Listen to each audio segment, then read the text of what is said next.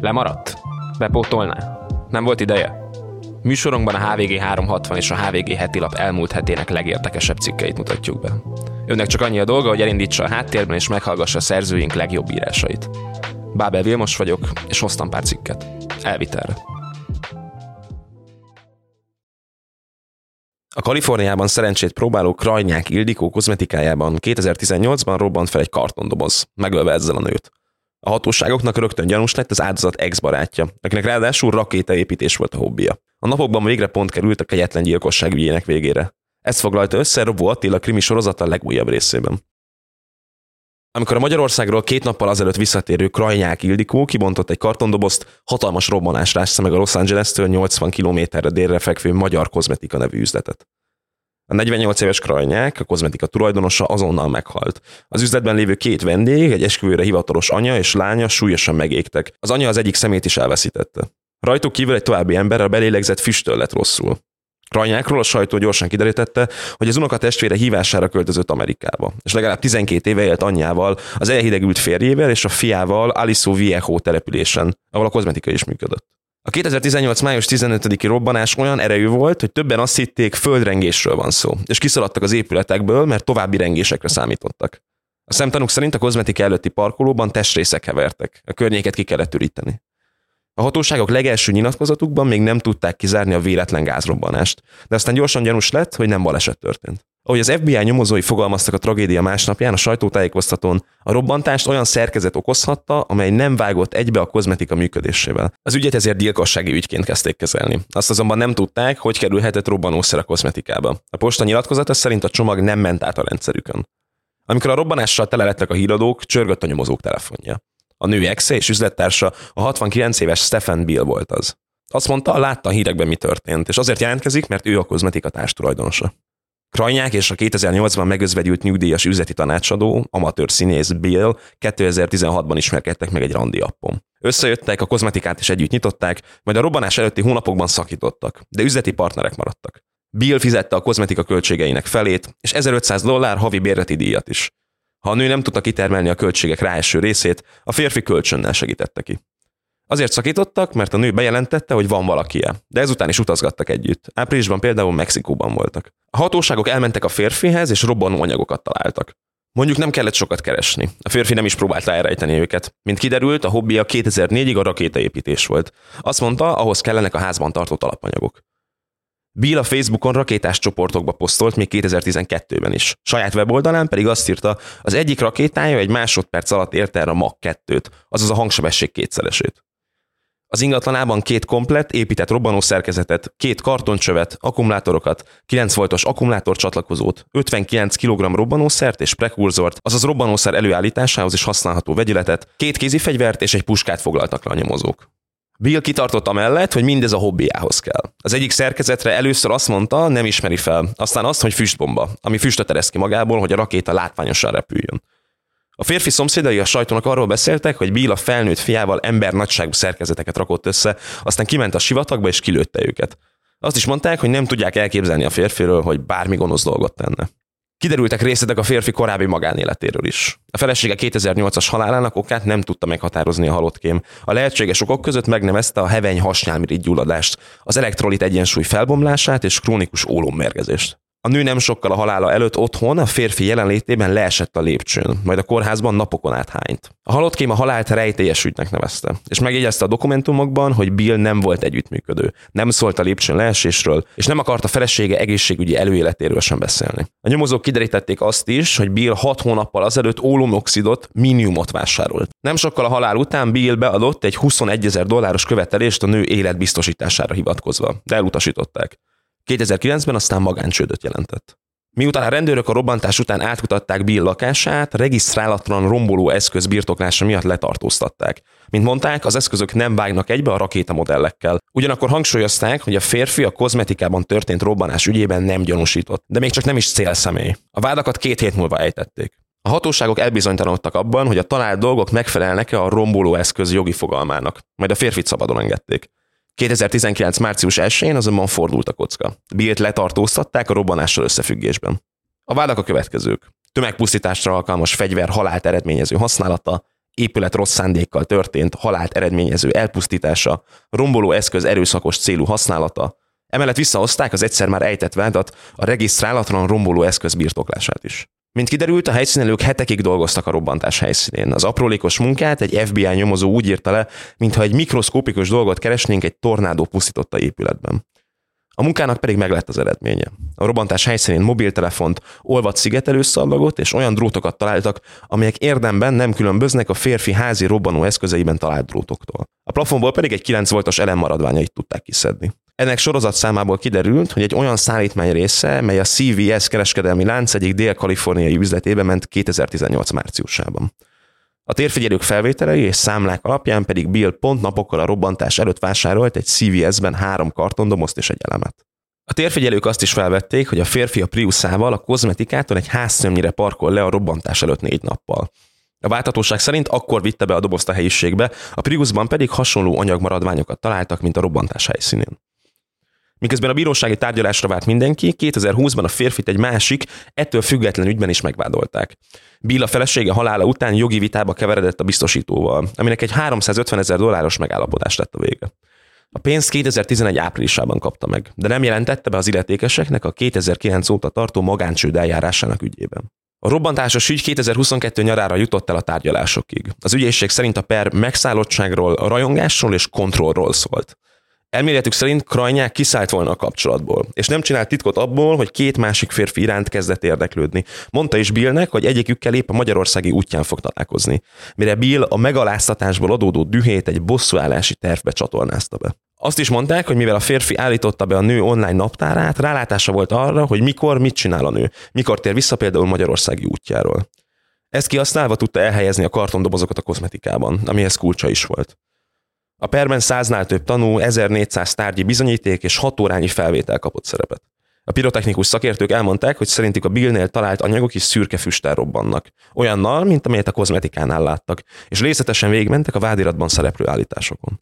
Craig Harbaugh, a férfi védője viszont azzal érvelt, hogy az FBI kétségbe esetten próbált mi hamarabb felelős találni. Rögtön rászálltak Billre, miután a férfi felhívta őket, és gyorsan háromszor is kiallgatták, 12 órán át.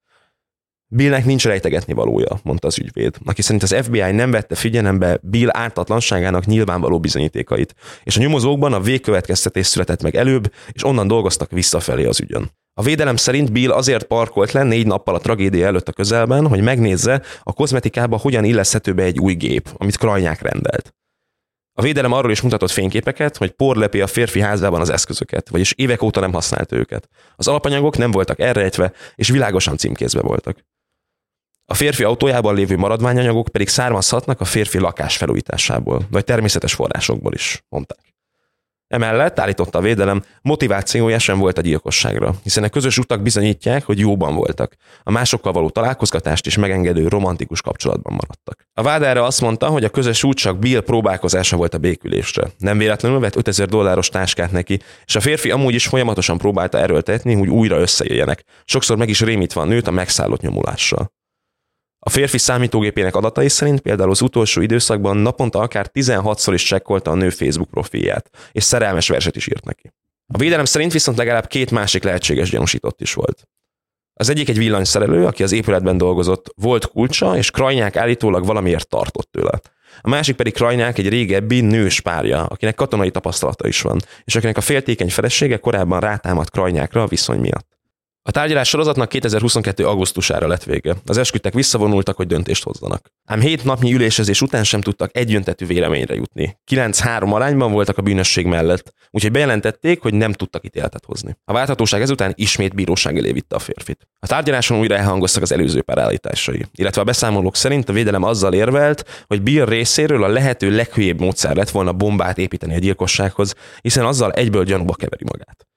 A vád azt hozta fel sok egyéb dolog mellett, hogy a férfi a kihallgatásán jól tippelte meg, milyen típusú szer robbanhatott, illetve hogy pár évvel azelőtt egy szomszédja azzal kereste meg, hogy segítsen neki a kertből kiírtani egy űrgét, mire Bill épített egy bombát, amit fel is robbantott a kertben. A per három hétig tartott, ezután az esküdtek 2023. júniusában két órányi tanácskozás után minden négy vádpontban bűnösnek találták a férfit.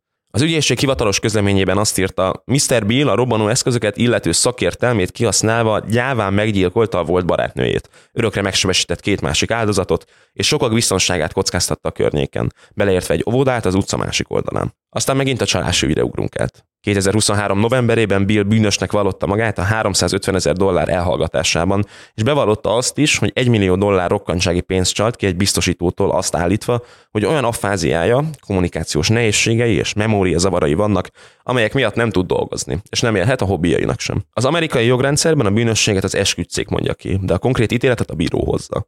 A robbantásos ügyben ez a napokban történt meg. Josephine Staten bíró életfogytiglani büntetés plusz még 30 évet szabott ki bérre. Technikailag ez úgy néz ki, hogy a két fő vádpontra kapott életfogytiglanit. A harmadik vádpontban kapta az életfogytiglani letelte után induló 30 évet, és kapott a negyedik vádpontra még egy 10 éves, egyidejűleg futó büntetést is, ami a gyakorlatban nem számít persze. Dermesztő a bűnelkövetés kiszámított, rideg módja, mondta a bíró az ítélethozatalkor. Szerinte a férfi minden bizonyal élete végéig veszélyes marad a társadalomra. A 30 éves plusz büntetés pedig szimbolikusnak és indokoltnak látta Bill kegyetlensége miatt. Azt is mondta a bíró, hogy az ítéletében nem vette figyelembe a vád érvelését, miszerint a férfi első felesége is furcsa körülmények között halt meg. A 2019-es letartóztatása óta rácsok mögött lévő Bill a tárgyaló teremben nem nézett senkire. Az ítélet hirdetés után annyit közölt, hogy az egyetlen dolog, amit mondani tudok, az az, hogy mindig is fenntartottam, és fenn fogom tartani az ártatlanságomat. Bárcsak az ülne itt, aki valójában elkövette a robbantást, nem pedig én. Bill csalási ügyében február 23-ra várható ítélet, április 12-én pedig arról tart meghallgatást a bíróság, hogy a férfi mekkora kártérítést fizessen a robbantás érintettjeinek. Emlékszik, mi ment a tévében és a rádióban 20 évvel ezelőtt? Megvan még az egymást térő reality játékműsorok, beszélgetések. Esetleg a zenecsatornák, poprádiók és fitness műsorok kavalkádja? Mi lett azokkal, akik a magyar popkultúrát uralták a közösségi média előtt? Új videós portré műsorunkban ennek járunk utána. Zenészek, színészek, műsorvezetők és más hírességek sokaságát hívtuk meg, hogy megtudjuk, hogyan tudták átörökíteni országos ismertségüket és karrierjüket a digitális korszakba. Tarts velünk a kézzelfogható nosztalgia Ausztráliában, és ismerkedj meg újra azokkal, akik nem olyan rég még egy ország összes nappaliában ott voltak. Iratkozz fel a HVG 360-ra, hogy a videós beszélgetéseket teljes terjedelmében láthassd. Vagy hallgass bele a podcastbe a HVG Podcastok és a Rewind csatornáján. Én Kovács Bálint vagyok. Én Csatlós Hanna. Ez pedig a Rewind.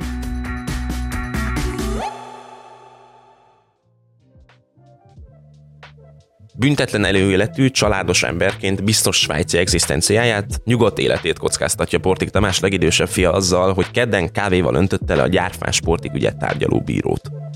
A soha véget nem érő történet legújabb fejezetét és annak jelentőségét Dezső András magyarázta el a HVG 360-on. Folyamatos ügyvédcserékkel húzta eddig az ellene és Gyárfás Tamás ellen a Fenyő János média vállalkozó meggyilkolása ügyében folyó büntető eljárást Portik Tamás. A 90-es 2000-es évek magyar alvilágának ismert alakja a fenyő ügyben eddig hét ügyvédet fogyasztott el. Először Takás Gergely Tihamér, aztán Szikinger István, majd Icsú Robert, később Vince Tamás lett a védője. Őt követte Csontos Zsolt, majd újra Szikinger, aztán jött Danic Linda, de végül tőle is megvált. Ezért a keddi tárgyalásra újra Vincét bízták meg, de ez Vince és Portik szerint sem jogszerű. Portik új védőt akar kirendelni magának, de a törvényszék már nem engedett. Mondván, egy újabb ügyvéd az eljárás további elhúzódásához vezetne. Az ügyvédváltások Portik sajátos taktikájának a részei. De kérdés, hogy a bíróság folyosóján kedden lezajlott jelenet micsoda. Az történt ugyanis, hogy Portik első kapcsolatából született legidősebb fia a tárgyalás előtt a teremnél szóváltásba keveredett Póta Péter bíróval, nem engedve őt be a tárgyalóterembe. A bíró többször jelezte neki, hogy nem beszélhet vele, és amennyiben útját állja, úgy kénytelen lesz biztonsági őröket hívni. Portik fia akkor egy pohár hideg kávéval öntött el a bírót. A helyszínre érkező rendőrök ezek után előállították, és hivatalos személy elleni erőszak gyanújával indítottak eljárást ellene. Őrizetbe is vették, és azóta le is tartóztatták.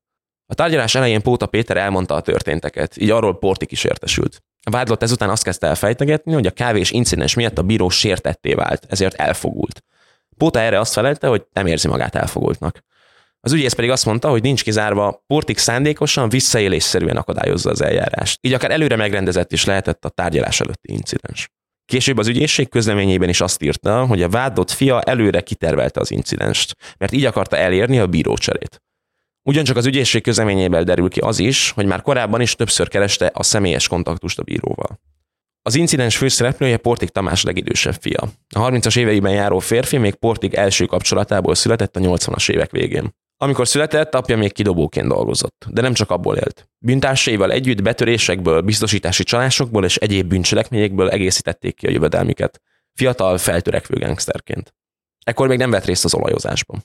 Portik és első gyermekének anyja a 90-es évek elején szétmentek. A nő állítólag Portik utasítására Svájcba költözött. Fiúk is Genfben nőtt fel, bár tínédzser korában hazatért Magyarországra, miután apja már nem volt szökésben. Portik 1997 és 2003 között bujkált. Hazatérte után apja katonásan nevelte őt, középiskoláját Budapesten végezte. Csak apja 2012-es letartóztatása után ment vissza Svájcba. Évekkel ezelőtt a magyar állampolgárságáról lemondott, jelenleg csak svájci állampolgár. Első kapcsolata után néhány évvel az idősebb Portiknak új barátnője, majd élettársa lett. Az egykor Alma néven ismert nőtől szintén születtek gyermekei, de információink szerint velük már évek óta nem tartja a kapcsolatot, ahogy az idő közben nevet változtatott Almával sem. Amikor Portikot 2012-ben elfogták a rendőrök, a legidősebb fiát is bevitték kihallgatásra, de nem tartották bent. Portikhoz egykor közel állók szerint a legidősebb fiúnak nem volt tudomása apja sötét ügyleteiről. Portik is igyekezett távol tartani őt ezektől az információktól. Ennek ellenére apja bizalmasait, azaz a belső kör tagjait kis Portik jól ismerte. Balagásakor például Portik belső körének tagjai is jelen voltak. Miután Portik rács mögé került, fia próbálta behajtani apja állítólagos kintlévőségeit, kevés sikerrel. Volt olyan eset, amikor olyanoktól próbálta beszedni az állítólagos tartozást, akiknek valójában Portik tartozott. Apja elfogása után pusztán a nevével az éjszakai életben kevéssé érvényesült. Habitusa is más, mint az apjáé volt. Nem egy gangster típus.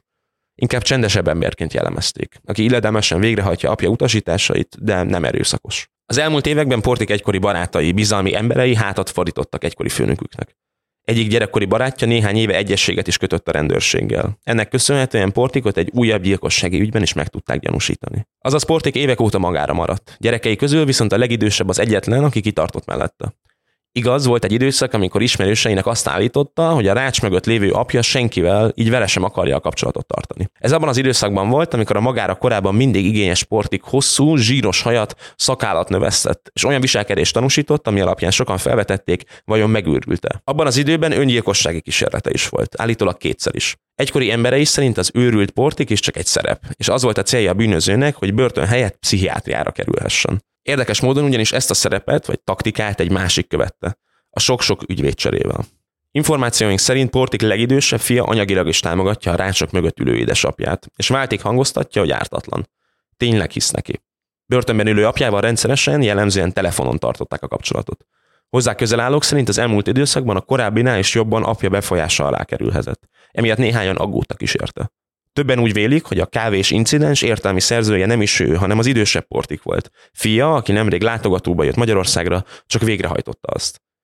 Mivel Portik legidősebb fia a civil életben rendezett, nyugodt körülmények között él, biztos svájci egzisztenciával, két kisgyermekkel, ezért ismerősei megdöbbentek, hogy a kávés incidenssel ezt a nyugodt, békés életét kockára tette. Portik egyik egykori bizalmasa pedig a HVG 360-nak arról beszélt, nagyon meglepte, hogy a kis Portik bevállalt egy ilyen akciót, mert nem ilyen embernek ismerte. Szerinte Portik manipulációja állhat a háttérben. Az efféle trükkök és próbálkozások ugyanis rájellemzőek. Bár csak egy kávés incidensről van szó, az ügy nem játék. A hivatalos személy jeleni erőszak 1-től 5 évig terjedő szabadságvesztéssel büntethető. Mivel egy súlyos ügyet tárgyaló bírót ért inzultus, ráadásul úgy, hogy közben a munkáját végezte, az sem kizárt, hogy Portik fiával példát statuálnak majd. Ha börtönbe nem is kell majd mennie, de jó eséllyel nem ússza meg pénzbüntetéssel. Ezeket a cikkeket hoztam ezen a héten elvitelre. A HVG heti lapban és a HVG 360-on viszont azzal is foglalkoztunk, hogyan szórta a pénzt a Sádő György vezette végrehajtói Rogán és NER közeli cégekhez, Megvizsgáltuk a tanári béremelés részleteit. A HVG 360-nak pedig hosszú interjút adott Lánszki Regő államtitkár országos főépítész a Rákos Dubaj kérdésről. Ha kíváncsi ezekre és más prémium tartalmainkra, iratkozzon fel a HVG 360-ra. Az első hónapban csupán 360 forintért. Én Bábel Vilmos vagyok, jövő héten újra találkozunk. Viszont hallásra!